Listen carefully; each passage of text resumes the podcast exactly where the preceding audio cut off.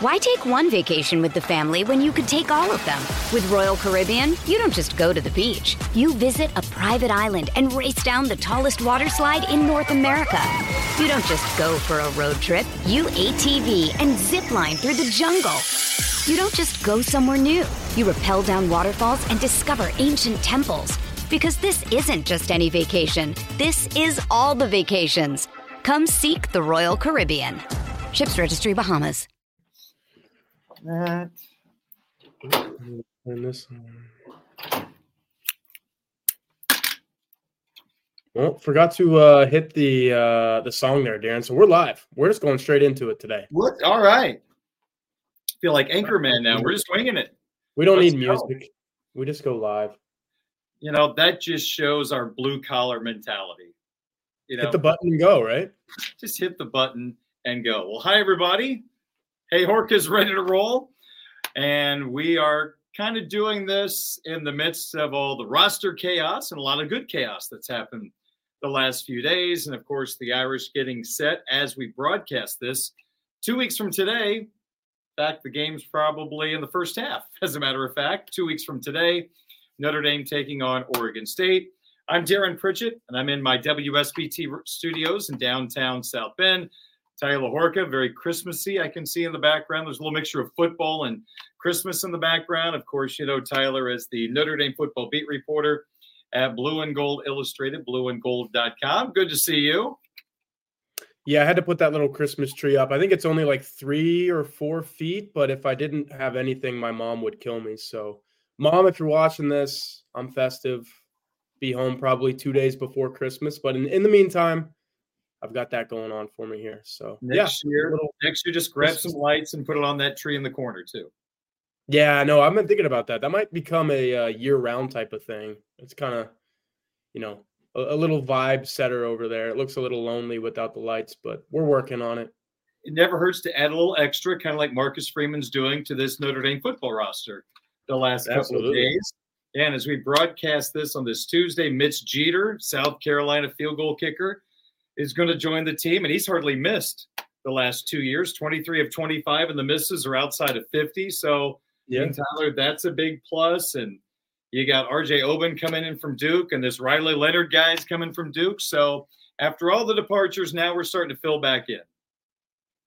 yeah, I like the Jeter thing for sure because for the third year in a row, Notre Dame needed a graduate transfer kicker, and they got one. And this one, I mean, he doesn't have the booming leg of Spencer Schrader. I don't think he's going to go out and set a record, but if it means he makes 90 plus percent of his kicks as opposed to Spencer Schrader, who I think was right on 70%, you take that for sure. You mentioned it. He's hardly missed inside of 50 last year. He was 11 of 11. So that kind of shows you you don't have to make as many decisions once you get near that 30 yard line. You could say, hey, we could call some plays, try to take some shots at the end zone. I know Notre Dame fans would love to see that. And if you don't get it, settle for a 45, 46, 47 yard field goal and pretty much have complete confidence that your kicker is going to make it. That is uh, is definitely a plus. But you mentioned Riley Leonard. I, I know there's a lot of Notre Dame fans watching this who would just like to score touchdowns instead. Uh, 2022, he accounted for a lot of them. I believe it was 33 touchdowns in 2022, 20 passing, 13 rushing. So he's a true dual threat, Darin. Yeah. I mean, he can do both. He can hit you with the with his throws, use his arm, but then he can also use his legs as well. We're gonna get into Yeah. Leonard a little bit later in the show, but obviously that's kind of the news of the week. And I mean, it's it's so quick how this stuff happens, Darin. Like yesterday, I think three pretty big things happened. I, I can't remember. I know Joe Alt's opting out was one of them. RJ Oben coming in, and then I feel like there was something else. Oh, last night at eight thirty, Cam Hart decided to opt out of the bowl game. Is there another one? You were about to say something. It looked like I don't know. Do you count Drew Pyne coming back to Notre Dame? there's, one of your big there's one as well. Yeah, definitely. Um, I tweeted it out. He loves Notre Dame. I, I'm not shocked that he's back. I know our our Mike Singer had that. Um, if Pete Thamel wasn't going to break it, I think Mike Singer was going to break it. But good for him. I, I don't know about playing football after you spend an act. Like we'll see about all of that. But just the fact that he's coming here to get his degree, I know that was the big cry November of last year when he left. How was no? How was Drew Pyne, this big Notre Dame guy, going to leave without getting his Notre Dame degree? Well, it's working out for him. He's coming back. He's going to get that degree, and then I think he's still got two years to play football if he if he wants to. We'll see. Yeah, he can go right back in the portal and and, and off yeah. he goes. So, well, I said this to you during the season, but you know, you look back at last year and how things played out at nine and four. 20 years from now, we may realize nine and four is probably better than what nine and four looks because you didn't have a starting power five quarterback on your roster.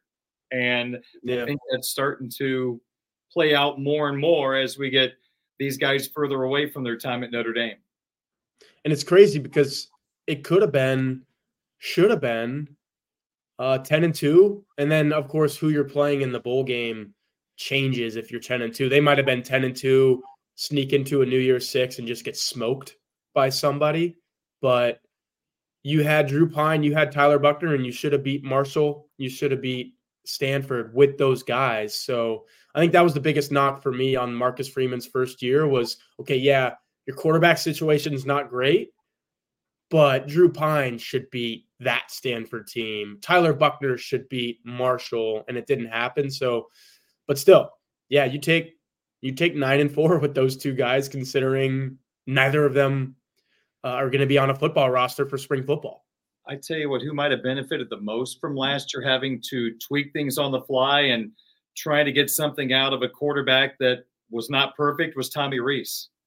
He got yeah. the best he could out of Drew Pyne, and I think it helped him this year because Milroe is not the same player he was the first couple of weeks when he got benched. I mean, I don't think he had figured it out yet, but Tommy figured it out as the year went on, and that Alabama offense looks a whole lot different. I give Tommy a lot of credit. He evolved as an offensive coordinator just during this past season as he figured out how to use Milroe properly, and now they got a shot at least at a national championship. So, yeah, I agree. I'll say one thing on that. Somehow, Alabama went from a team that was only going to win in spite of Jalen Milroe, but now they're winning games because of him. And I mean, this guy ended up finishing, I don't remember, uh, at least top 10 in the Heisman. Heisman Trophy voting. And this was a guy, obviously, I had some vested rooting interest way back on, um, what was that, September 9th, maybe early September. He could not complete anything except for a couple long balls. He had a really good long ball against Texas. But I, I was texting my buddies who are obviously also had a vested rooting interest in that game. And I said, guys, this is awesome. Texas is going to beat Alabama, but this quarterback stinks. Like he he can't. He, he's not. He's he shouldn't be the quarterback at Alabama. And now I'm. I mean, he he announces today. It's December fourteenth as we're doing this that he's coming back, and I, I, guarantee you, Bama fans are like, "Let's go!" Because yeah, if Tommy Rees is still going to be there, and you're still going to have it's Alabama, you're going to have all these wide receivers around him. You're going to have really good running backs. I think Jalen Milroe is a top five Heisman favorite going into the 2024 season. All right. Well, Irish fans, get ready because we've got another dual threat. Tyler Horka can talk football. He can also sell art. Yeah, I've been trying to sell this art for uh, Barb Stephenson, obviously, for the last couple of weeks. And I don't know if this ad read still stands because, Darin, it's like 11 days until Christmas. And it seems like every single year, uh, shipping gets crazier with Christmas. Like if you're trying to order stuff for Christmas on December 14th, good luck. But I would still suggest that you try to order some Barb Stephenson artwork maybe slip into the stocking like, hey, I got you this gift. It's coming. Maybe it won't be here by Christmas, but you're going to like it when it gets here because if you are looking for a perfect gift for the Notre Dame fan in your life or even for yourself, Barb Stephenson Art is your premier destination for stunning pen and ink limited edition prints of the University of Notre Dame. If you're watching on our YouTube today live on a Thursday afternoon, we appreciate it. You are seeing some of that artwork on the screen there. South Bend's own award winning artist, Barb Stephenson, skillfully captures the essence and beauty of Notre Dame's campus through her intricate pen and ink prints, which she meticulously enhances with hand printed metallic gold accents, making each print unique and one of a kind. Explore her fabulous selection of prints and discover the perfect piece that resonates with your love for the Notre Dame. Like I said, if you're watching YouTube, you're seeing some of those prints. Uh, some of the names for some of these, and you, you can see which ones they are. The Notre Dame Collage Iconic Trio, that's the one with the uh, most loved buildings on campus, which would be the Basilica, the Golden Dome, and Touchdown Jesus. You've got the one with the grotto. That's called Notre Dame Grotto Spiritual Moments. You've got the Notre Dame Golden Dome, and then the shining view of the Golden Dome. So you can't go wrong. Like you said, Darin, if you have a Notre Dame fan in your life. I don't have to sell you on this artwork. It sells itself. Uh, it's beautiful, and uh, I really love that sponsor because everyone watching this is huge Notre Dame fan, and um, really good gifts right there. And if you're a Notre Dame fan, you've never been here, I think there's a a pretty good set of pictures to show you. need to get here and see it for yourself because oh, yeah. it is spectacular. Now to some football conversation. We've got B Smitty eight that wants to know, hey Horka, what's the future of the Notre Dame quarterback room after adding Riley Leonard? Why take one vacation with the family when you could take all of them? With Royal Caribbean, you don't just go to the beach. You visit a private island and race down the tallest water slide in North America. You don't just go for a road trip. You ATV and zip line through the jungle. You don't just go somewhere new. You rappel down waterfalls and discover ancient temples. Because this isn't just any vacation. This is all the vacations. Come seek the Royal Caribbean. Ships Registry Bahamas. When you need mealtime inspiration, it's worth shopping Kroger, where you'll find over 30,000 mouthwatering choices that excite your inner foodie. And no matter what tasty choice you make, you'll enjoy our everyday low prices, plus extra ways to save, like digital coupons worth over $600 each week. You can also save up to $1 off per gallon at the pump with fuel points. More savings and more inspiring flavors make shopping Kroger worth it every time. Kroger, fresh for everyone. Fuel restrictions apply and a juicier way to ask this, and I actually got asked both questions for Hey Horka this week. But I just we, we just couldn't sell the video on this because it seems like clickbait if we were to ask who is more likely to transfer, Steve Angeli or Kenny Minchey. I got asked that question too, and we can have that conversation while we're talking about this topic. So there's a lot that goes into this, Darin. Obviously, if you're looking at 2024, Best case scenario for Notre Dame, Riley Leonard starts every single game, just like Sam Hartman started every single game, just like Jack Coan started every single game two years ago for Notre Dame. You get a guy like that who has been a proven starter at a Power Five program to start for your football team for every single game. So if you look at it that way, now we got to start going with the subsets, peeling off the onion layers, if you will. What does this mean for Steve Angeli? Right now, he might be sitting there saying again, because if even if you think of the Tyler Buchner and Drew Pyne thing, they had it happen twice to them with Coan and Hartman, but it was two different. I mean, it was like 2021 and then it was 2023. This is happening to Angeli in back-to-back years. But then you look at the Hartman uh, the Hartman thing with Pyne and Buchner, and it's both of those guys had starting experience and like meaningful starting experience where Pyne started 10 games. As soon as you bring in somebody else, he's like, screw this. I'm going to go try to start at Arizona State. It didn't work. Obviously, he's coming back. We talked about that at the beginning. But at this time last year, he did something nobody can blame him for. Buchner, Hartman comes in, he competes with them. It becomes clear I'm not beating out Hartman for this job. Then he leaves. And if you can earn a scholarship at Alabama to play quarterback, and he started a game, mind you, like he started against USF. It looked like if he would have done well in that game, I mean, he's he's sitting there as Alabama starting quarterback. You can't go wrong there. So Steve Angeli's situation is a little bit different to me, Darin, because this guy hasn't started a football game yet. We're two weeks away, as you mentioned at the beginning, from him starting for the first time. And if he looks good in that game, great. But to me, it's not going to feel like anything more than what Tyler Buchner did in the Gator Bowl and Tyler Buchner did not bolt immediately after the Gator Bowl. He stuck it out through spring ball. He said, I'm going to try this. So that's what it feels like to me with Steve Angeli. I think he's going to go play in the Sun Bowl. He's going to play really well. I think he's going to play well despite everything that's around him. You're going to see enough enough things out of Steve Angeli to say, this guy's pretty good. I, would like this guy to stay on the roster. And I think that's what he does.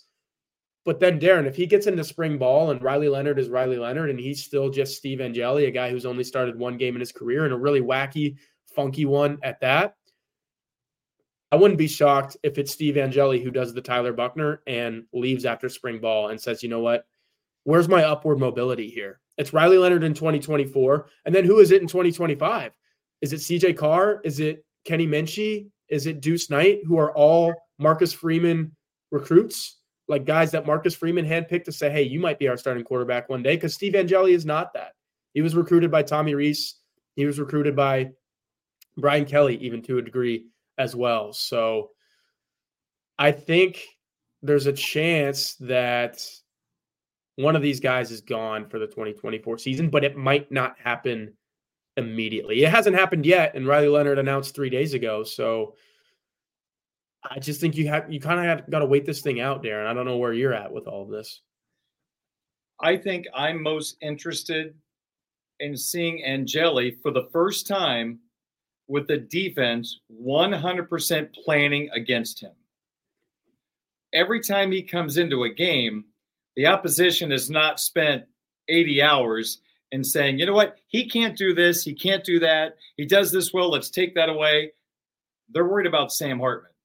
So for the first time, A, he's not in a mop up role, and B, the defense is planning to stop him. Now, Oregon State's had some massive departures on the defensive side of the football. Their leading tackler, their two best corners. So maybe it won't be a major factor, but I guess I just don't get all caught up in mop up role. If he does poorly, then obviously you're like, wow, that's kind of disappointing. You do well. I don't want to not give him credit, but Tyler, when the defense is planning against you, it's a whole different ball game. So I'm really interested to see what Oregon State does and how Steve Angeli reacts.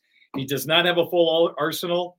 I'm not going to hold it against him if the offense has a bad day because his two tackles are gone. His wide receiving corps looks a whole lot different. We assume number seven's not going to be back. So I'm just going to kind of enjoy this game more than I ever have of any bowl game. I'm not going to prejudge anything or post judge anything.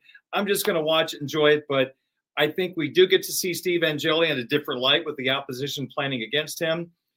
And if Angeli stays, then maybe that's when Kenny Minchey thinks about things because he's got a couple of very impressive quarterbacks coming in after him. You got Angeli still ahead of you. So that's when maybe he has to stop and evaluate do I want to be a part of this Notre Dame program? And if he does, fantastic. If he thinks he can be a starter somewhere else, you know what? Good for kids to get a chance to start somewhere else. I mean, maybe Steve Angeli becomes the starting quarterback at Connecticut or a MAC school, or maybe even better than that. But there's a point where if you're on the roster and you don't see the light at the end of the tunnel, with the way college football is set up now, Tyler, you got to take advantage of that opportunity. And it's just whether Steve wants to ride it out, loves being a part of this program. If he does, great. And if he wants that opportunity, time's ticking. I can't blame him in the least bit. Yeah, my answer to the other question that I mentioned was kind of related to this. Who's more likely to transfer? When I answered that on the blueandgold.com message board, I actually said Kenny Minchey because I do think Steve Angeli stays. And I mean, he's in the middle of an academic career, basically. Yeah. Like at this point, look at Drew Pyne. He wants to come back and get that degree. Steve Angeli's already here. He doesn't have to go somewhere, then come back. I think he stays. And I also think that he thinks that he could start in 2025. Look, Riley Leonard was banged up. He started seven games in 2023. Steve Angeli's one snap away. It's so cliche to say that, but Sam Hartman was not running. Sam Hartman was not putting himself in harm's way. He was he had a really good offensive line to play behind. He only threw the ball 301 times as opposed to over 400 the last two years at Wake Forest. Like Sam Hartman had a pretty clean season. He didn't even play in the second half of some of these games because they were up so big against some of the lesser opponents. This is a different ball game with Riley Leonard, Darin, because Riley Leonard is one. I don't know Howard Cross for some other team away from doing what happened at Wallace Wade that night. Or, I mean, something more common that happens is he rolls out, he, he's in the open field, and he gets rolled up on or non-contact, something like that. And um, you never wish that on a kid, but that's football. And Steve Angeli is one of those away from playing the rest of the season. So I think he stays. I think Kenny Minchey's situation is a little more complicated because if Steve Angeli does stay, like you said, there's somebody ahead of him, and then there's two guys below him who are more highly rated than he was. He's caught in the middle. The, the, the issue with Kenny Minchey is he enters the portal with no no tape. Nobody knows anything about who he is as a college football quarterback. So, but man, isn't it crazy in this day and age that I mean, I always I, I wondered about this since I was like a five year old college football fan because you always have all of these highly rate, rated dudes, all these guys that people want to see on the field. But football's so unique in that only one guy can play that position. And right now it's going to be Riley Leonard. And how Steve Angeli and Kenny Minchey feel about that, we will find out in the next. I'll, I'll give it five months because, like I said, I am not ruling out a post spring Tyler Buchner like transfer for one of these guys. Two things. One thing that could send Angeli to the portal would be Minchey jumping him. Yes, Lloyd Lloyd Christmas. He's in the uh, festive. He just said the same thing that there you, did. Go. The second part is I'm wondering when you pick Minchey in your chat, was there a small fraction of the reason why you said that is the fact that he might have a higher ceiling than Angeli, which might lead him to want to jump quicker? Yeah, I mean he believes in himself for sure. If he if he, I think this Marcus Freeman led staff has a little bit of an inkling to kind of hold on to guys and keep them where they are on the depth chart. I mean, we saw it with linebacker for a couple years, right? I think they have a guy in Steve Angeli who's a rising junior who's been here. He's seen a lot, looked really good. I know you talked about the mop up duty and how much you don't want to play into that, but he looked good. I think you have a young coaching staff that sees it and says, hey, we have our number two right here. Like, Kenny, if you want to stick around, maybe you'll be a number two, then maybe you'll be a number one, but you got to work your way up the ladder. And then the competitor inside of everyone, I know Steve Angeli has it, is, or I mean, Kenny Minchey has it. Hey, what about right now? I could do this right now. And again, I'm not faulting him if he if he comes to that conclusion. No, not at all. They all have their hey, they all have confidence in themselves. When they come out of high school, they believe they're going to be the starter at Notre Dame when they choose Notre Dame. And eventually the writing is on the wall and you got to make a decision. And some people stay here and enjoy the experience. Others want to play. And I respect that. You have to find out like when that writing is on the wall as well. Everyone comes to that light bulb goes off, epiphany moment. For Tyler Buchner, it was spring ball. And he's like, Yeah, this what am I doing here?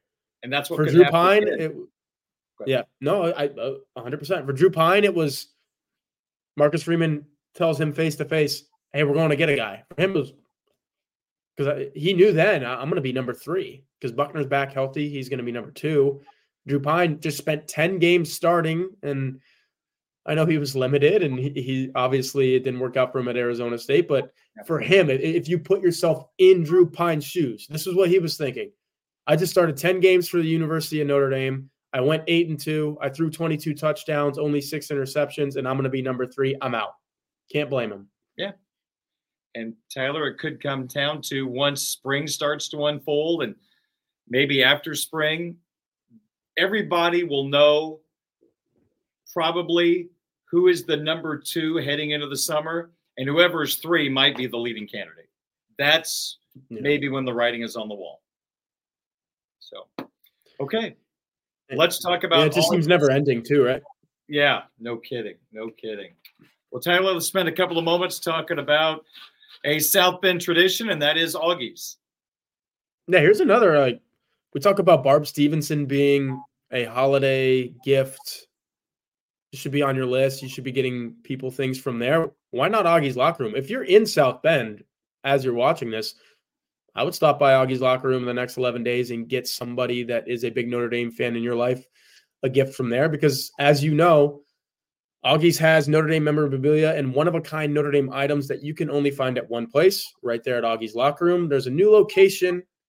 Come and see his brand new store located at 1733 North Ironwood Drive in South Bend, right down the street from Notre Dame. I think I've said before on here, it's literally just a block or two farther than it was before uh, very close to Notre Dame. I don't know if I can. I always said that I can throw a stone and hit Notre Dame's campus from the old location. Probably need Riley Leonard's arm to do it from this location, but hey, it's not that far away. So when you're in South Bend, you've got to make time for Augie's locker room. They have a wide selection of Notre Dame Stadium pieces, jerseys, helmets, autographed, and one of a kind Rockne items. You can find exclusive Joe Montana signed items and famous sculptor Jerry McKenna's replicas of the bronze statues around the stadium. Augie gets new items all the time. If he doesn't have it in his store, he will find it for you.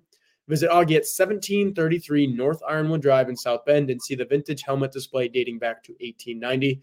He's got some some amazing items that you want to see. Visit augieslockerroom.com. If you're watching the YouTube, we thank you. That's what you'll find when you go there. Or call him at 574 277 6363. Another day is here, and you're ready for it. What to wear? Check. Breakfast, lunch, and dinner? Check. Planning for what's next and how to save for it? That's where Bank of America can help. For your financial to-dos, Bank of America has experts ready to help get you closer to your goals. Get started at one of our local financial centers or 24-7 in our mobile banking app. Find a location near you at bankofamerica.com slash talk to us. What would you like the power to do? Mobile banking requires downloading the app and is only available for select devices. Message and data rates may apply. Bank of America and a member FDIC. All right, back to our Hey Horka mailbag. This comes from Arrowfan 624. What can we take away from the Sun Bowl and discuss for 2024? I actually had a list of things that I should probably pull up here. Uh, again, I we're only answering three questions of Hey Horka. I probably get 15, 20, maybe even 30 sometimes on blueandgold.com. Answer them all for a written article and on the message board there. But here's some of the things that I came up with. Steve Angeli, for one, I mean, it's the first time he will ever have attempted a pass in the first half of a football game in his college career. So, how he looks, like you were saying earlier, Darin, how teams game plan for him, how he reacts to pressure, how he reacts to big moments in games. I mean, he threw an interception at Stanford, and it didn't even matter because Audric Estime had run for a bajillion yards and four touchdowns. And as soon as Angeli threw that interception, the coaches were like, you know what, we we can coast into the uh, finish line and still win this one by 30 points, and that's what they did. He didn't throw a single pass after he threw that pick, Darin. If yeah. he throws a pick against Oregon State, how's he react? How does Notre Dame game plan him for him on the next drive? So you're going to learn a lot about Steve Angeli. That can absolutely be applied to 2024. That's probably the biggest thing. If you're looking at individuals in this game, Steve Angeli for sure. Uh, here's some other things. How does offensive coordinator Gerad Parker call Gerad Parker call the game? I thought, albeit against weaker defenses, Wake Forest game plan looked a little bit better. Stanford game plan looked a bit little bit better. Oregon State, good defense, but all of these opt outs, like in theory, you should be able to put up points on these guys, even with your own opt outs. I mean, I saw somebody mention it in the chat a little bit earlier it's definitely a scary proposition. And and this might, yeah, this leads exactly into what I put next. Notre Dame starting two brand new tackles for the first time in a game for the first time in two years. I mean, Joe Alt, Blake Fisher were your stalwarts for two whole years. And now you got to break in Aamil Wagner as a first time starter. I would imagine gets one of those spots. Maybe Tosh Baker gets the other spot. And I'm, I'm not on here to, to rag on guys, but look, Tosh Baker is a senior. They tried him at tackle in the year that Joe Alt won the starting job that he's had ever since. He gave it up uh, by uh, rightfully opting for the NFL draft. Tosh Baker had his opportunity, and he's just been kind of stuck in the shuffle, and, and obviously not someone that Notre Dame thinks can be a guy. I mean, maybe they do, but Blake Fisher, Joe Alt, so much better than Tosh Baker in the last couple of years. That kind of worries me. If you look at Pro Football Focus grades, Tosh Baker was the worst Notre Dame offensive player of any of the 51 players who received an offensive grade by PFF.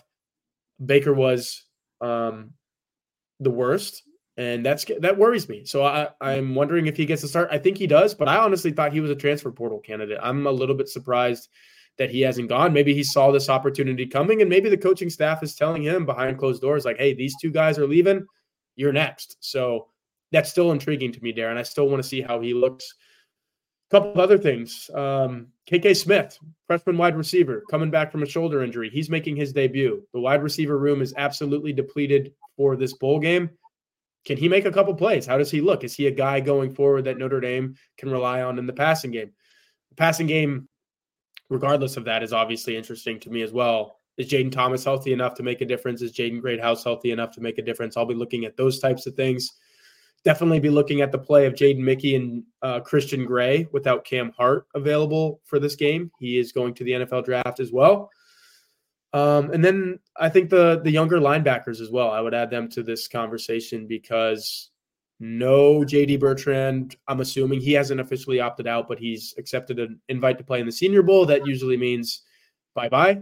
I mean, he yeah. could he could pull Jarrett Patterson though and and play in the bowl game. Like that was the big storyline last year. Remember where everyone was like, "What is Jarrett Patterson doing?" He's a I think he was a fifth or sixth year at that time, and he agreed to start for Notre Dame in the bowl game, which was a little surprising to some. But he said, "I'm a Notre Dame guy and I'm playing."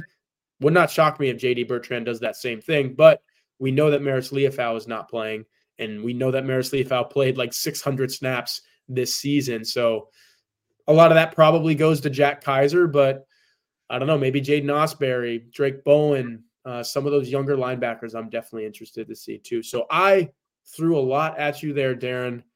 Um, you probably agree with a lot or most of that, but what, what kind of sticks out the most to you?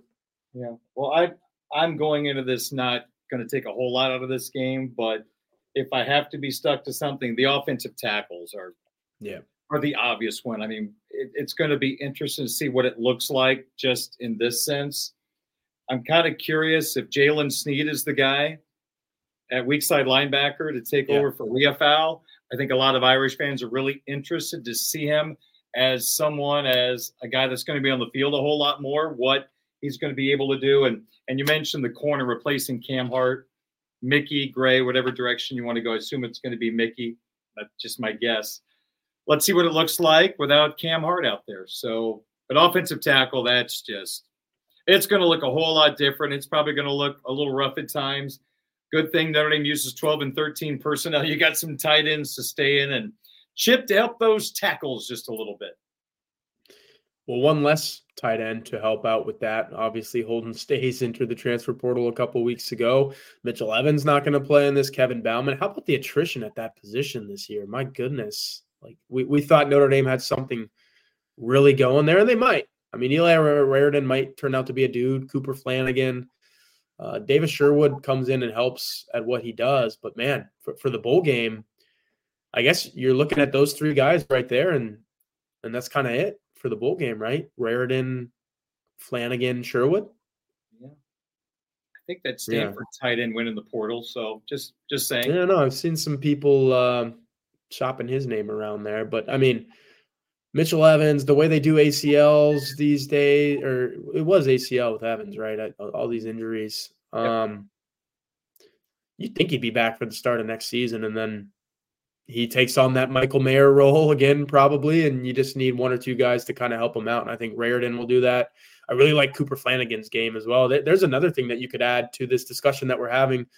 If you're watching there on the screen, we're talking about what to take away from the Sun Bowl. Mitchell Evans kind of had his coming out party in last year's Gator Bowl and parlayed that into what I was really surprised to see a Michael Mayer like season in eight games before he went down with that injury. Cooper Flanagan, maybe if he is Notre Dame's best remaining receiving threat as a tight end, we could see that. And Steve Angeli and Cooper Flanagan already hooked up for that touchdown. Was that the Pitt game? Was that the Wake Forest game? It was one of those later home games. Really good play call, nice throw. Flanagan was wide open, but it was a nice catch anyway.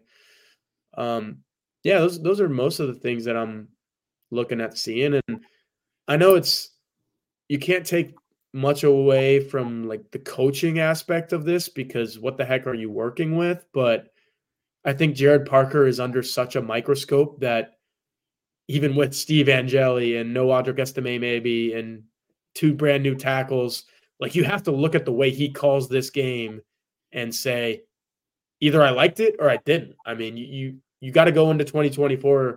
This is the last Marcus Freeman always talks about get 12 opportunities. Here's your 13th. This is the one that we're going to remember the most if you go off recency bias heading into 2024. How did Gerad Parker look calling this thing? Like, I think that matters at least a little bit. I'll save some of my comments for the next question.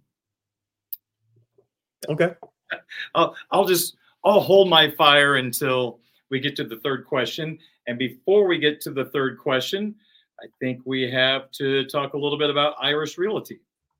Yeah, making its uh, Hey Horka debut here, Irish Realty, which is your ticket to experiencing Notre Dame all year long. It's a great time to enjoy football weekends 2024. It's crazy how 2023 flew by, but football weekends in 2024, a new era of men's basketball and the top 10 ranked women's hoops program, which I think somehow is just sitting outside of the top 10, even though they rattle off seven wins in a row. Niele Ivey is doing the most with the shortest bench that I've maybe ever seen in college basketball. It's pretty incredible what she's doing. And I think they're going to be really good all year long, especially when they get some of those players back. So don't forget about Notre Dame hockey. We've got Darin Pritchett on here, and he is the Notre Dame hockey guy. So we've got to mention Notre Dame hockey, baseball, and the NCAA champion lacrosse team. If you're looking forward to maybe seeing Tyler Buchner in a Notre Dame lacrosse uniform this coming spring, then you want to hit up Irish Realty because it is the market leader, whether you're looking for a condo, townhouse, or a second home in Notre Dame country. Check out the affordable Eddy Square townhomes, three story units at the Eddy Square townhomes, Brennan's View luxury condominiums near Eddy Square, or Echo Villas, four and five bedroom upscale retreats at the Echoes Villas. And don't miss the Belterra Villas, a new home community just north of campus, whether it's for pure enjoyment or an investment property opportunity. Irish Realty has you covered in the Notre Dame market. Check out irishrealty.net to find out more. Yeah, I feel like every time I drive around this area, Darin, there's new stuff popping up all the time. So if you're looking to uh, tap into that a little bit, Irish Realty is definitely the way to go. Jordan Faison scores the assist Tyler Buchner, almost like that a would, touchdown. Um, yeah, you, if you want to see that, then uh, hit up Irish Realty because I mean, Coach Corrigan's got that thing rolling, man. And I was texting him about the Tyler Buchner thing, and he seems really excited by it. So um, Tyler Buchner was a great, great lacrosse recruit. Jordan Faison in his own right. I mean, it's crazy. This kid's caught three touchdown passes in a Notre Dame football uniform. But the main reason he's on campus is to be a lacrosse player, and we haven't even seen any of that yet. I think it's going to be that's going to be awesome. I, maybe I'll pop into uh, the old lacrosse stadium there to to see that. There was one phase on punt return. He did a spin move. It was like a lacrosse spin move. I, I think there's a lot of things you take from lacrosse that you use on the football field. Those tight area moves yeah. like that, uh, holding onto the football, avoiding contact, like you know you keep the stick. So. Mm-hmm. It's, it's really interesting, but Faison that spin reminded me of a lacrosse player in traffic spinning away and then you know, in lacrosse taking the shot. The agility and the foot speed that he has, and then you probably talk about. I mean, I, I've said it here. I think I've said it on your show. I joke about it with friends. He's my size. You guys can probably tell from this video. I'm not a I'm not a big human being, you know, 5'10, 5'11, 180 pounds on a good day. That's what Jordan Faison is out there. So if you talk about the pound for pound strength that he has and probably fighting through some hand stuff at the line of scrimmage, taking hits, as you mentioned, just a heck of an athlete. And I know it took some injuries to get him on the field, but blessing in disguise, I guess, especially if Thomas and Greathouse end up being fine from those hamstring injuries. Because if Notre Dame is at full strength with those guys, do we ever find out what Jordan Faison is as a football player this year? Maybe we don't. And it was instant, Darin. You remember, nobody wants to remember that night at Louisville. I mean, I was there. It was an ugly, ugly night for football for Notre Dame. But Jordan Faison's impact was immediate. And that was pretty awesome to see that uh, corner route touchdown that he had from Sam Hartman in that game. Okay, we're going to move on to our third and final question for Hey Horka. And Let's it do it. We're being efficient today, Darin. This is efficiency at its finest. This one could take a while. Yeah, I mean, this is the we save the best for last, I guess. KCND Miss 97 what does Gerad Parker have to do to get the most out of Riley Leonard? A lot. Be a good offensive coordinator. Um, my simple answer to this on the message board and for the article that I put up right about when this show started at three o'clock Eastern was just don't. I, I would say don't try to do, too much, but that wasn't really it. I think Gerad Parker's issue this past season was not doing enough, right? There's there's some offensive coordinators that try to do too much, some that don't do enough. You want to live in the middle of that. And I, I don't know if Gerad Parker did enough to get the most out of Sam Hartman. I've been kind of drilling this down on the message board lately, and it it befuddles me. And I, I get it. You're Notre Dame. You like to run the ball. You have you have Audric Estime, and he puts up all these numbers. But how does Sam Hartman, if if you take a guy like Sam Hartman out of the portal and you look at his numbers, I'll pull them up and I'll rattle them off here. What he was doing at Wake Forest was throwing the ball a lot. He's a volume passer, and it amounted to a lot of offensive success. It's a different scheme, the slow mesh that was never going to happen at Notre Dame. But Darin, he threw the ball 508 times in 2021, 428 times in 2022. Notre Dame, 12 games, started every single game, 301 passes. Like, wasn't there a little bit more to try to get out of Sam Hartman there? So I'm not saying um, Riley Leonard comes in and throws the ball 30 times a game because that's not who he is. But if Riley Leonard doesn't have 10 to 15 rushing attempts per game, and the offensive coordinator can sometimes dictate that, then we're going to have a serious problem. And I think people are going to be complaining about Gerad Parker because the answer to this question is play to the guy's strengths, is it not? That's the answer to this question. Well, I think the first thing we have to establish, in my opinion, that Riley Leonard might be more of a Marcus Freeman quarterback than Sam Hartman. Yeah, somebody mentioned reason, this point on the message board the other day. Go ahead, keep going. I want to hear know, this. You know, my thought is this go back to the first game of last year against Ohio State in Columbus. Marcus Freeman told us, I want to run the football. And anytime something is brought up, what does he always talk about? I want to be able to run the football. Riley Leonard is a guy that can help you run the football. Sam Hartman, you know, he ran early on in his Wake Forest career, and I wonder the injuries. I think Wake Forest pulled him back that last year, and Notre Dame just didn't really use him in that capacity except for a couple of games. But to me, Marcus, as a defensive coach and a really good defensive coach, I think he wants an offense that is able to run the football effectively.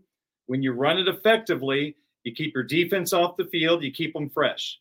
I think Riley Leonard better suits what Marcus Freeman is wanting this football program to be. Now, I have more reservations than most people on Riley Leonard, the passer. Let's be perfectly honest. His running ability, his it factor, I think he's got pretty good football IQ. If he could make all the throws, Tyler, he's in the NFL draft right now. He can make the throws, but it's not consistently. And that's where coming to Notre Dame, being in this pro style offense, can elevate his game to the next level because right now he would be drafted before Sam Hartman, but he's not going to be a guy taken in the first three rounds. He has to evolve as a passer. Against the number one pass efficiency defense in the country, he went 12 of 27. Now, a lot of teams struggle against that Notre Dame defense. And I'm not saying he's a, not a good passer. I'm just saying we need to take a deep breath. He is a guy that's evolving. I think this is what I said on my show yesterday, Tyler, and, and I'll stop and I'll let you comment on this. Hindsight, what I know now, my mindset tells me that Notre Dame got a quarterback in Sam Hartman that had reached his ceiling. I'm not sure there was much more to go with this game other than being just a little more consistent and being in a pro style offense. That's what he needed to do. And it, for many reasons, didn't fully work out. Riley Leonard is a guy that's here, but I think the ceiling's way up here. I think he has the capabilities of being a really good thrower of the football. Someone who scouts at the pro level that I know, I asked him, and this is one person's opinion, one person. So I'm not saying everybody thinks this way, but they describe Riley Leonard as Ian Book 2.0. First progression, if it's not there, a lot of times he just takes off and runs and doesn't go through two, three, four like you need to in this style offense. He is a great runner of the football. And if his passing skills catches up, I mean, Tyler, I think it's endless. But I'll stop by saying this, and, and I say this as respectively as I can if you, the Notre Dame football fan, are fully confident in the offensive coaching staff and their ability to take this guy and raise his level of play at the passing game, at the passing game, then you've really got something. If you don't believe in the offensive coaching staff, I wonder how much better he's going to get in that area. And are you going to get a guy that's a great runner, that's a, a pretty good passer, but not elite? That's my big question about getting Riley Leonard. You mentioned the levels of this. You said Sam Hartman was here and he was only going to be there. My problem with the 2023 season for Notre Dame was you only got this from Sam Hartman, and some of it was his own fault. But like you said, maybe oh. some of it was coaching. No question. A lot of it. Wide no receiver. question. So, wide receiver. So, if you're bringing in Riley Leonard and he's here, and this has nothing to, to do with Sam Hartman. I'm just putting my hand here for Riley Leonard and Riley Leonard only. And you think he can be here, and this is great audio for everyone listening on uh, Spotify and uh, and Apple or whatever. But if you think Riley Leonard's where he's at right now is at some point, and it can go even higher, I worry that the same thing might happen that happened to Sam Hartman. Like, what if Notre Dame fails to get the most out of Riley Leonard? And I think that's why this question is on the screen. What does Gerad Parker have to do to get the most out of him? A lot of this is on Parker at the end of yeah. the day. Riley Leonard is a talent that you take every single time. The NFL was talking about him before this season even started. Probably less so now because he only played seven games and he got hurt. And it's like, okay, let's see what he does fully healthy for another season, and then we'll drive up the NFL draft buzz for him again. But there, there is a real possibility that the same thing happens with Riley Leonard, where you've got a guy who you think could be even better. And, and like you said, in hindsight, maybe Sam Hartman couldn't be any better. My problem is you didn't get the full Sam Hartman experience. And a lot of that had to do with coaching. So, what do you do with Leonard? You spread it out you let him run. You you do uh, RPO has become a a yeah. buzzword for us on the message board. But this is not like the Jack Coan RPO where he fakes a little handoff and then he just throws it really quickly. It's got to be the true RPO where you spread it out, he fakes that handoff, and it's not the slow mesh because you fake it really quickly, but you have you have to have a guy that's making quick decisions because once he fakes that handoff, then he can either throw it to anyone who's out there. Hopefully somebody's open, didn't happen enough for Notre Dame this season, but he can also run. And you've got to, if you're the Notre Dame coaches, Darin, you've got to encourage that kind of quick decision making. I think Riley Leonard's a smart kid, a smart quarterback. He can handle all that stuff, but you've got you've got to scheme it up for him to do it. You can't just say go out there and do it. No, the, the best offensive coordinators have a plan. They have a scheme. It looks fluid. It's it's happening all the time. That needs to happen with Gerad Parker and Riley Leonard. And I'm a little bit scared that it's not going to. Two things. Number one, this maybe will calm your nerves a little bit. One thing that's going to help Gerad Parker with the addition of Riley Leonard, Riley Leonard is a wild card or a trump card to teams loading the box. Yeah. Riley Leonard's running ability, that extra person in the running game is going to help offset the issue that Gerad could not overcome against any defense with a pulse this year. Team stymied Notre Dame. They stuffed them really, really well. And our friend and colleague on Game Day Sports Beat here on WSBT Radio, Eric Hansen, he made a great point. He took me back to Notre Dame Clemson, the Hurricane game in 2015. I'm sure a lot of our our viewers and listeners remember that game. CJ Prosise was our running back, Tyler, that day, and he was a great running back. Went on to play in the NFL with the Seattle Seahawks. Yeah. Clemson stuffed him. Notre Dame's traditional run game did nothing. But what did the coaches do that day? They started running DeShone Kizer. They started throwing passes in the flat to CJ Prosise. They got back in the game. Unfortunately, Brian Kelly decided to go for two a million times, and they end up losing by two because he didn't kick the extra points.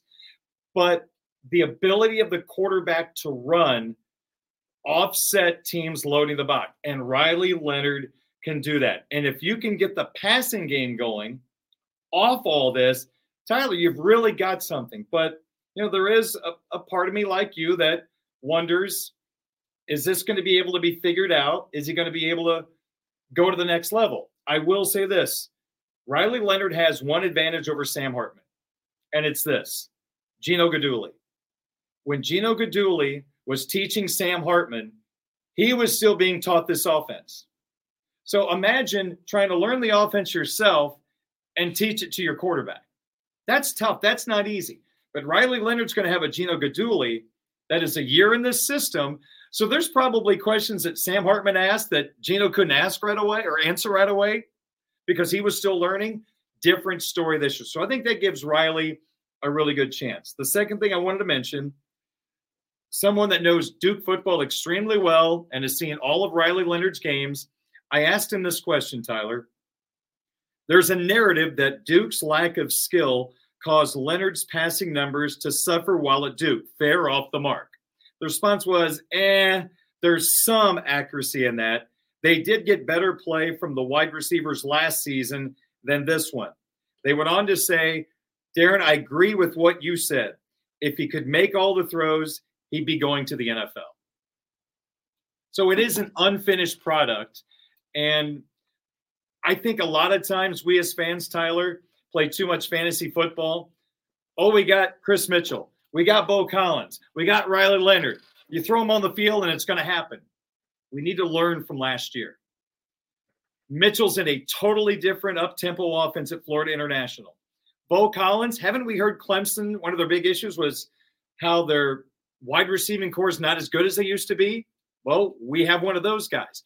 So before we start writing down Notre Dame in the 12 team playoff and this team's going to average 40 points per game, take a deep breath. It could happen, Tyler. It could happen, but let's don't play fantasy football. This has to evolve. Gerad Parker has to put it all together. The position coaches have to groom these guys and build them as one. Riley Leonard's only got one shot. Bo Nix, going from Auburn to Oregon, he stunk at Auburn. He had a couple of years in Oregon under a really good offensive coordinator. What happened? Michael Penix Jr. Indiana, not very good. A couple of years at Washington, really good offensive coordinator. What happened? Really, really good. We can't say Gerad Parker's in that category of the guys out at Washington and Oregon. And I will finish by saying, how do you get the most out of Riley Leonard? If I'm Gerad Parker and Marcus Freeman, I call David Cutcliffe to be a right hand man for Gerad Parker to make sure all this goes into place. Because if you miss the playoffs this year, we need to have a big conversation. Yeah, there's another Duke connection there, huh? David Cutcliffe, just bringing all the Duke guys Great and everything. Everything will uh, be just fine. Here's another thing to go off of that last point that you just made, and you you said it yourself. Bo Nix, Michael Penix, they were really really good. I mean, two of the best quarterbacks in the country. Their second year with that new team. Riley Leonard only gets one.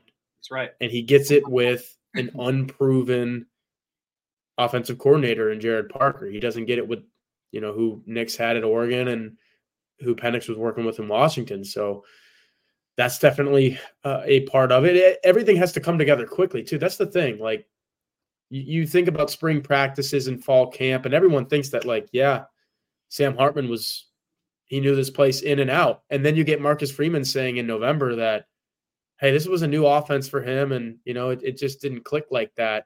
That's real. And I know people say, oh, that's just an excuse. Nope, that's real. This dude was playing one way for five whole years. And then he comes here and has to play a completely different way. It's not going to look right against Ohio State or Louisville or Clemson or some of those teams.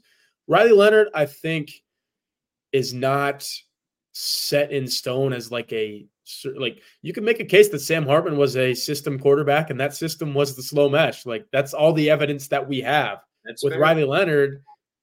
Like I said earlier, Riley Leonard, they were talking about this guy as an NFL prospect after his his uh fresh no sophomore year, right? So but I do agree with you. If he was, eh, there there is something to this though. I mean, the dude is a true senior and we could forget like COVID and all of this with like he's coming in and he's playing his fourth season of college football. There was always something a little bit off putting to me about the Sam Hartman sixth year thing. It's like, I get it. That's awesome. He's got all of this experience, but not enough of us asked, why the heck is this guy still in college football after six years? And he was pretty blunt about, you know, he was upfront about that. He's like, yeah, I need to get better. I need to put better things on tape for the NFL. I need to play in a pro style offense. That's it right there. didn't work out for him. I mean, I don't think anybody, I don't think pro scouts saw Sam Hartman this year and were like, yeah, this is what we're looking for. This is what he needed to do to get to the next level. And that's a sad reality for him. But with Leonard, it's more like there's not as much for Leonard that he needs to do to get back into that NFL conversation for me. Like he could have a type of season at Notre Dame in his last year of college football and be a what a day two draft pick in the NFL draft. I think. I mean, the quarterback thing is crazy. You think that they're all going to get taken in the first round, and then what? The last couple of drafts, nobody gets taken until the second round at best. So, I think best case scenario for Riley Leonard is probably like a, a third round draft pick. But that's what the scouts are saying. If he evolves, he could be a third round pick. Okay. If he does that, I think Notre Dame will have had an excellent season with him because right, like right now he's uh he's like a fifth or sixth round flyer guy for me right now. He's he's a day three flyer guy, and I'm not a big NFL draft junkie, but I mean we it's all out there. Like you can see it. You can watch a guy and you know, okay, that guy's going on day two, or that guy is going to get picked in the, the, later rounds of the draft. So it, it, there's just a lot of moving parts with this Leonard thing for me. Gerad Parker's got to be better. The wide receivers have to be better and Riley Leonard himself has to be better. I forget who it was, and I was looking for it while you were talking uh, last, Darin. It was somebody from the Athletic, not Bruce Feldman. So I don't know why I'm blanking off the top of my my head, but this person wrote an article when Leonard committed on Monday, and the tweet was it kind of I was kind of taken aback by it when I read it because I think it said something about too many WTF throws or too many what the heck throws or whatever you want to. And I'm like, you know what? When I watch, when this Sun Bowl stuff is over and I go back and watch every game of Riley Leonard, like I watched every game of Sam Hartman, I'm going to be looking for that now because if that's a knock on him, Notre Dame fans are going to be a little annoyed by that. If you're driving and it's third and six and all you need is one crisp, you know, crisp, clean pass over the middle of the field, and he just sails it for whatever reason. I mean, we saw enough of that with Sam Hartman, and that's why some of that luster rubbed off. If you get the same thing with Riley Leonard, it's it's not like you're getting the best quarterback in the country, which I think some people on social media and the message boards it, they've made it sound like Riley Leonard is instantly going to be one of the best quarterbacks in the country. I'm not so sure. that's what that. I'm fighting. I, I, I'm fighting that. I'm not saying he can't be, but I don't think people understand he's not here yet as a passer as a physical as a runner, for sure. I mean, he's outstanding. If the passing part of it becomes more consistent, he will be the guy that everybody is thinking at this particular time. And I'm trying to find it here. Um, I asked a, a scout friend about his arm strength, and I said I wrote in my notes watching him that he is an he has adequate arm strength. And the response was good enough, not elite. He has zero elite traits, has good traits, but nothing elite. Ball placement is below average. Deep ball throwing is below average. So that's yeah, that's that what everyone keeps saying is the arm strength, arm strength, arm strength, right? They're like Riley Leonard, big. I think they just see six four, however much he weighs, and they're like, yeah, the guy must be able to throw in a mile. I mean, I tweeted out a video that I thought was a good ball, but you know, some people who probably watch a lot of football, and I looked back at it and I was like, yeah, maybe they're right. They said, you know, it was a duck. It would have been intercepted in the NFL. Duke's playing against whoever they were that day. I forget what the highlight was from, but it was a good place ball, threw enough, you know, enough air under it. But then it got me thinking, like, I, I don't know. It, you don't. I don't see Riley Leonard and think, yeah, deep ball city. Notre Dame's going to throw it downfield. I thought that was Sam Hartman, and it didn't happen with Sam Hartman. So why should we believe it's going to happen with Riley Leonard? I'm not trying to sit here and just dog on no, Riley no. Leonard, but I'm I'm just, just being real about expectations. There are some yeah. wild expectations right now. Yeah, even hey, that's Notre Dame written. football fandom for you, though. Yeah, well, even it's being written too, and I'm just like, wow, because you yeah. look you look at 2022 when he had a 63 percent completion percentage, 20 touchdown passes, six interceptions. Duke had a great year. Mm-hmm. Temple, Northwestern, North Carolina A&T, Kansas, Virginia, Georgia Tech, North Carolina, Miami, BC, Virginia Tech, Pitt, wait, what's missing? Florida State, Clemson, Notre Dame.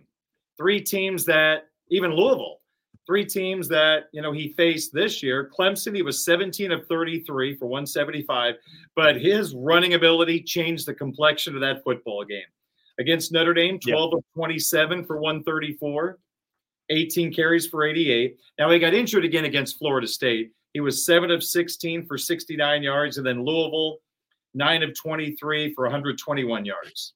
So against better competition, but the injury was a factor. So we can't just go, he was off the mark in those games. The, the ankle was a factor after the Notre Dame game, but you saw the different level in competition. Duke came back to earth a little bit because they played a much tougher schedule. Clemson, Notre Dame, Florida State, Louisville teams they didn't play the year before. Yeah, I'm looking at 2022 now that you mention it. And you say really good season. I mean, for Duke standards, it was, but it was still nine and four and they didn't play a ranked team at the time of kickoff. Well, that's I mean, why in Las Vegas, when you saw the the win totals before this season, with everybody basically back for Duke, it was like six and a half because the yeah, schedule I mean, the schedule yeah. bumped up big time. And Duke is Duke for sure, but 2022 during that magical year statistically for Leonard, they lost to Kansas. I know Kansas is that doesn't mean as losing to Kansas isn't as bad as when Texas did it in 2016. Okay, like t- Kansas is actually a good football team now, but they lost to Georgia Tech. They lost to that North Carolina team that everyone put up all kinds of numbers on. Yeah, and they lost to Pitt. Uh, what was Pitt in 2022? Were they still good? Was that a good Pitt team? It was nine and four Pitt team, so it wasn't a ranked Pitt team. Riley Leonard. How about this? I, I believe this is probably accurate. Outside of Clemson this year, uh, Riley Leonard has never beaten a ranked team outside of the Clemson season opener this year. That's the one time that he started at quarterback for Duke and beat a ranked opponent. That game showed me he's got an it factor. He makes people better around him, which is yeah. exciting. I, I, think it's very exciting. And if the if the passing evolves, I, I think you've got something really special. And I'm just kind of holding my breath if it can be brought out of him. I don't know. And I, I want to ask you a side question since you know the Irish have picked up Coach Brown from Wisconsin, and I really like what he did at Cincinnati, develops developing some guys that weren't highly acclaimed like Alec Pierce. Mm-hmm. As we look back, again, this is after the fact, Tyler. I'm, we're we're playing armchair quarterback here we all like the talent Stuckey brought in Flores, Greathouse, James. I'm wondering, do you think they brought in too many of the same guy?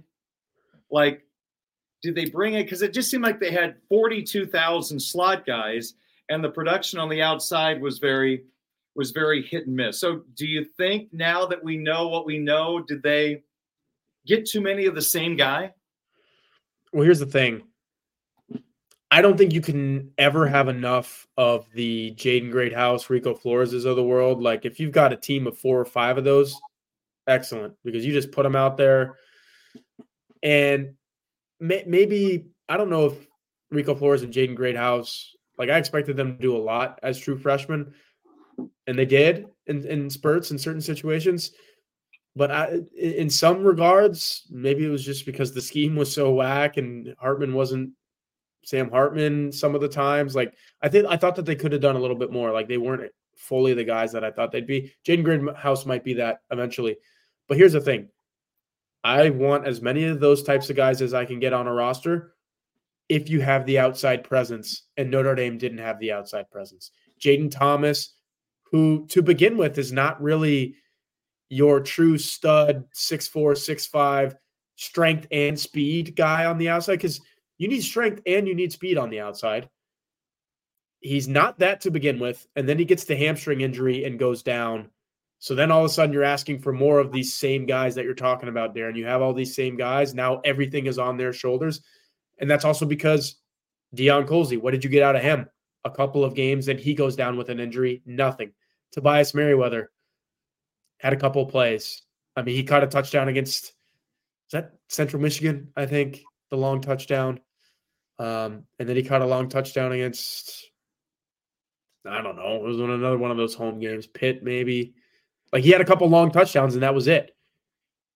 The guys that you're talking about who you have all the same of them, they would be a lot better if Notre Dame had an outside presence that scared the bejeebers out of opponents. Didn't have that at all. I mean, there were multiple games, Darin, that Notre Dame went into the the game this season where it was like, okay, Rico Flores, you're just a six one slot guy, uh, you know, field receiver on your best day, but you're our guy today. You're our number one. Go out there and, and get them. You can't go into a game like that. And that's why I'm still worried about this 2024 wide receiver corps, Darin, because is, is Chris Mitchell really the guy that scares the bejeebers, you know, the bejeebers out of people? I'm not sure. He did at FIU, but this is Notre Dame, and now you're going up against SEC talent in Texas A&M, and you know Florida State had a really good defense this year. Good luck against those guys. Um, Beaux Collins, he transferred for a reason. Like he needed a change of scenery. He never broke out. He never had a breakout season at Clemson. He had three productive, you know, decent ones, but he had this. Darin Beaux Collins at Clemson had the same exact season that Rico Flores just had at Notre Dame, and he left. Like I don't know. Notre Dame needs that one guy on the outside that scares everybody. You know, going back to like Chase Claypool, you know the the Fuller t- like anybody that scares you, and then everyone else gets so much better because of that. So, did he did he recruit too many of the same guys? That's definitely not the reason that he got fired. No. Something else happened, but um, you could make a, a, a slight case of that. But I, I think they would be so much better if somebody else would just step up on the outside and be that guy. Like Jaden Greathouse could be an awesome number two. Rico Flores could be an awesome number two. But when you're asking them to be the number one on any given day, too much to ask, especially as freshmen.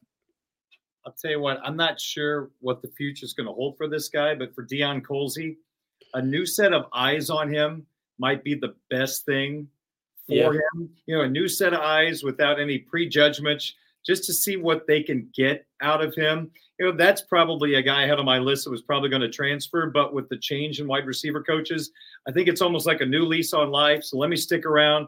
Let me prove to Coach Brown what I can do. And again, I don't know if he's going to turn into a, a big plus plus wide receiver. I'm just saying, I think there's one guy that benefited or will benefit from a new set of eyes on him. And maybe he'll get an opportunity to do something else this year compared to compared to last year. I know the injury was a big part of it, but even before the injury, it was. Eh. Can we get him a new uh, set of knees as well? Because boy. I feel like if he had those, um, man, I just go back to 20. I guess it was last year, 2022, where he was the third down machine. And that's still, that's the thing.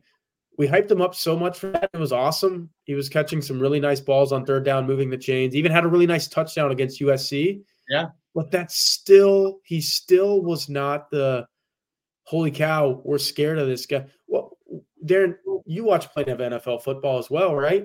One yep. of the best teams in the nfl have is a receiving threat that you are just like i, I do not know how i'm going to stop this guy. I might need to he might be the mvp of the league. I am on i am on board with give tyreek the mvp because look, they just lost to Tennessee because he wasn't able to play as much as he normally does. I know Mike Singer is watching this. Mike Singer, if you're watching this still, I've seen you in the comments.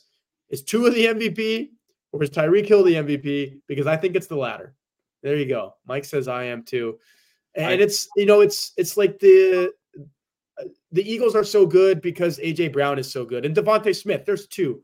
There's somebody in this chat who said uh BVG should be coach. I don't know if I agree with that, but I agree with um, we need multiple scary guys, not just one or two. That yeah. Josh Kelley. Yeah, Josh Kelly would have been an awesome um, addition. Jahmal Banks is being thrown around. His name is being thrown around. The Wake Forest wide receiver.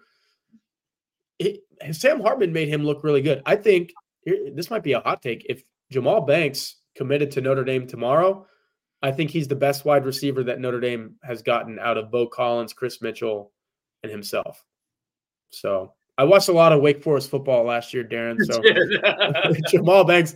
I was high on Sam Hartman though too, and I don't know if that exactly worked out for me, but that's the point, though. The best teams in football have multiple dudes that just really scare you. I think the Dallas Cowboys, I obviously watch a lot of them this season, are so much better this year, maybe than last year, or at least scarier because CeeDee Lamb has really come into his own and he's a top three to five wide receiver in the NFL. But this Jake Ferguson, the tight end, once you get into the red zone, especially, you can't stop this guy. He looks like um, a, a Travis Kelce or a George Kittle, where you go over the middle of the field, you put the ball up, that guy's going to catch it. You know, Gronk, Gronkowski. No, the Patriots were so scary back in the day because they had him. And I know the Patriots wide receiver corps was never really great, but you also had the best quarterback of all time, and that helps too. But Darin, the great equalizer is who the heck are you throwing the ball to? I don't care who's throwing the ball, who are you throwing it to? Why are the Chiefs eight and five this year coming off a Super Bowl championship? They got nobody Taylor to throw the ball Swift to. yeah, Taylor Swift curse. But outside of Travis Kelce, got nobody to throw the ball to. Oh, the Super Bowl championship is going to come out of Niners, Cowboys, Eagles.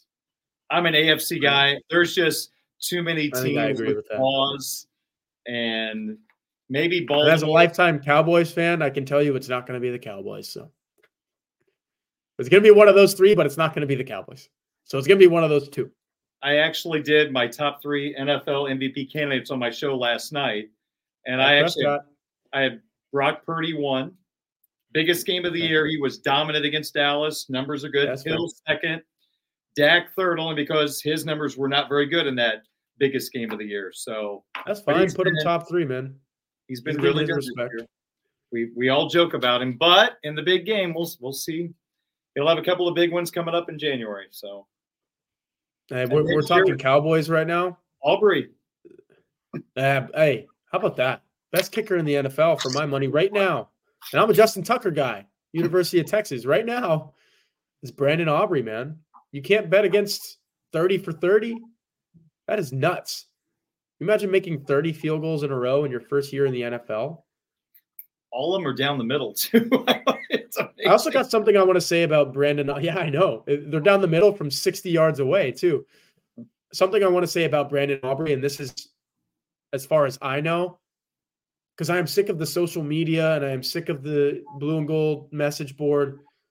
How the heck did he not kick for Notre Dame? Why was oh, he never God. the kicker for Notre Dame? Guys, I've read enough articles on the guy, some really good reporters in Dallas, been reading them all my life. He didn't want to play football in college. It wasn't a Notre Dame coaching thing. It wasn't a scouting thing. He it's not that he didn't want to kick field goals for Notre Dame in college. He didn't even know if he could. This guy was 2 years into a tech career, putting that Notre Dame degree to work, probably making a decent, you know, living, doing whatever, working for whoever he was working for. Went to a kicking camp outside of Dallas. You got all kinds of like that, that is a hub for if you're an aspiring athlete, Go to Dallas Fort Worth. You'll find something. He went to one of these kicking camps, kicked a couple footballs. Dallas Cowboys had a scout there, and they were like, "Hey, you should keep doing this." He went to the USFL, I think it was, proved his worth there, and then the Cowboys gave him a call back and said, "Yeah, come kick for us." So no, Brandon Aubrey did not even want to play football at Notre Dame. It was not Notre Dame's fault that the greatest kicker in the NFL today never kicked a single field goal for his alma mater. That's all I got to say. Send my piece on that. Okay. And my final thought when I was talking about that Notre Dame Clemson game back in 15, and they couldn't run the ball with their traditional run game. By the way, Ronnie Stanley was at left tackle. Quenton Nelson was at left guard. Nick Martin oh, was at center, and Mike McGlinchey was at right tackle. I don't know if it was Tommy Kramer at right guard, but that's the group that couldn't run the football behind. That you couldn't run behind those guys. Now Clemson had some boys back in the day along oh, the yeah. defensive line. But when BK made the switch or the offensive coordinator to get Kizer running and throwing it to the outside, they took off. And, and I forgot to mention this about question number three. Yeah. You know, I'm excited about Riley Leonard. I spoke my piece on how I think he can go to the next level, but I have my concerns. If Mike Denbrock was the offensive coordinator, I'd be sitting here thinking Notre Dame has a chance to win the national title with Riley Leonard with what we have right yeah. now, I need to be proven that it can be worked out. That that's where I am. I don't want to sound negative about Riley because I think with a veteran offensive coordinator, let's freaking roll. Let's go. But it's got to be proven to us. We saw. You could say the same thing about Sam Hartman, right? Like, if Notre Dame had a veteran offensive coordinator last year, you have more optimism going into the year with the six-year quarterback, and you're like, you're almost guaranteed that you're going to get the most out of him. Whereas this year didn't come close to getting the most out of him. Again, the, the whole caveat in this is the wide receiver play. What that too, but still, I think Notre Dame goes at least eleven and one with like a really good offensive coordinator experience. Do they go eleven and one? They beat Ohio State. Like they scored, yeah. they scored more than fourteen points against Ohio State, I think, and the Clemson game was was was so right there for the taking. But again, the wide receiver thing. Every every time you say anything about either it was Sam Hartman's fault or it was Gerad Parker's fault, everyone always just says, "But the wide receivers." And you know what? I kind of agree with them. So well, the whole what, thing was messy. If Gerad Parker has an awesome year this year, I mean, if they tear it up, we give him credit. And you know what? You take his three-year contract, you rip it up, you give him an extension for a job yeah. well done. That's what I'm willing yeah. to do. But we got to get to that point before we rip up that initial deal. Oh yeah, it could go one of two ways. He's, I mean, he's one year into this thing, and you do have that crutch that you can lean on of saying the wide receivers, like who the heck is going to do anything with those guys? So you're he's still very much in the middle, but if it goes the way it goes, again, you can't use the wide receiver excuse two years in a row. I mean, he either execution. It, it feels like I, I feel like he's either out of town at the end of 2024, or like you said, it goes so well that it's like, okay, yeah, this is this is what we were looking for. So that's a big year for him. It's a big year for Marcus Freeman. It's a big year for him. Um, yeah, it's gonna be an exciting one. It's not even 2024 yet. Here we are talking about. But you know what? Doesn't isn't there a part of you that says that even if things go partially sideways, that everybody is safe because new president, new AD, they're going to want to pull the plug that quickly on this. I, have a feeling you have maybe a little more wiggle room in that current situation. Do you think I'm off on that? No, that's no. Okay, that's probably pretty accurate. I would say. I don't know. I was just a thought. Just a thought. So. Yeah. Okay. Well, all right. Well, I think that's it for today. Three questions, hour and 15 minutes. Yeah, well, actually, 75 minutes. 45 minutes. Questions. 45 minutes on the Gerad Parker, Riley Leonard question. So, yeah, we started talking about the Cowboys. That's probably our cue to, to get off of here when we spend five minutes talking about the Cowboys. But hey, Brandon Aubrey, baby. And well, Zach Martin's having a heck of a season, too. He's pancaking guys. Once we went from in Notre Dame conversation, to Cowboys, our viewership went from a thousand to six. So I think yeah.